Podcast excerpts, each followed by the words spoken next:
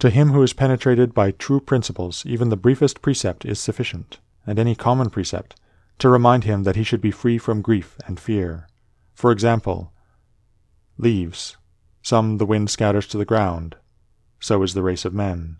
Leaves also are thy children, and leaves too are they who cry out as if they were worthy of credit, and bestow their praise, or on the contrary curse, or secretly blame and sneer.